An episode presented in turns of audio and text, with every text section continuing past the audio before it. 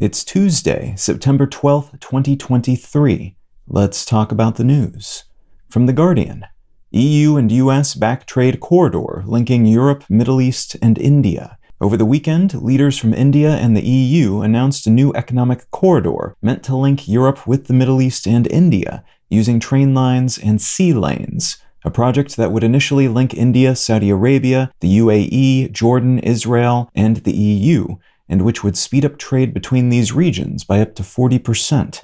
This project, called the Partnership for Global Infrastructure Investment, could help normalize relations between governments in the region, including Israel and the Gulf states, but would also serve as an economic counterweight to China's Belt and Road Initiative, which is meant to accomplish basically the same thing, connecting nations across Asia, Africa, and Latin America using the Chinese economy as a center of gravity and Chinese assets for loans and infrastructure build-out.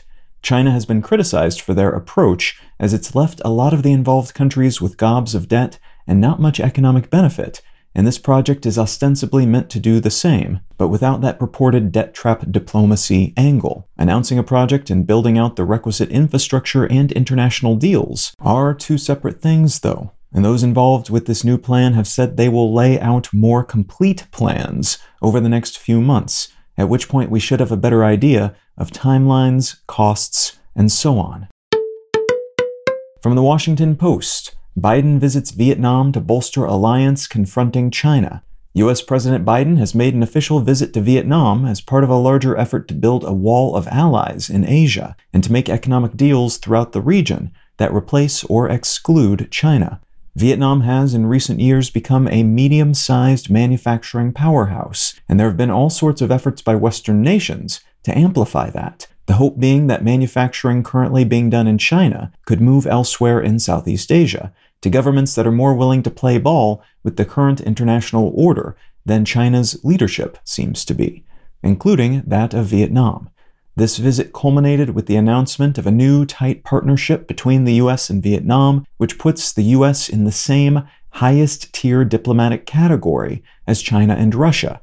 And some human rights activists are not thrilled about this, as Vietnam's government is an enthusiastic jailer of activists and journalists. And from Futurism, lithium cache found in US may be world's largest. A new study estimates that a volcanic crater on the Nevada Oregon border in the US may harbor the world's largest supply of lithium, weighing in at somewhere between 20 and 40 million metric tons. If accurate, this would rival or far surpass the supply contained in Bolivia's salt flats, which contains about a fourth of the world's currently confirmed supply of the metal, with about 23 million tons. The lithium in this caldera is reportedly contained in clay rather than brine, and is close to the surface, which would make it relatively cheap and easy to mine. And if these numbers are correct, this could dramatically change the balance of global renewable energy manufacturing leverage though there are environmental concerns with any potential mining project, and this one is contained in land Native American activists consider sacred, and environmentalist groups have been trying to preserve, which makes further exploration and the utilization of this lithium anything but a done deal. If you're finding some value in one sentence news, consider leaving a quick review wherever you get your podcasts and or sharing the show with a friend. You can find out more about this show or subscribe to the email version at onesentencenews.com. And you can support this and other related projects, like the Let's Know Things and Brain Lenses podcasts, at understandery.com.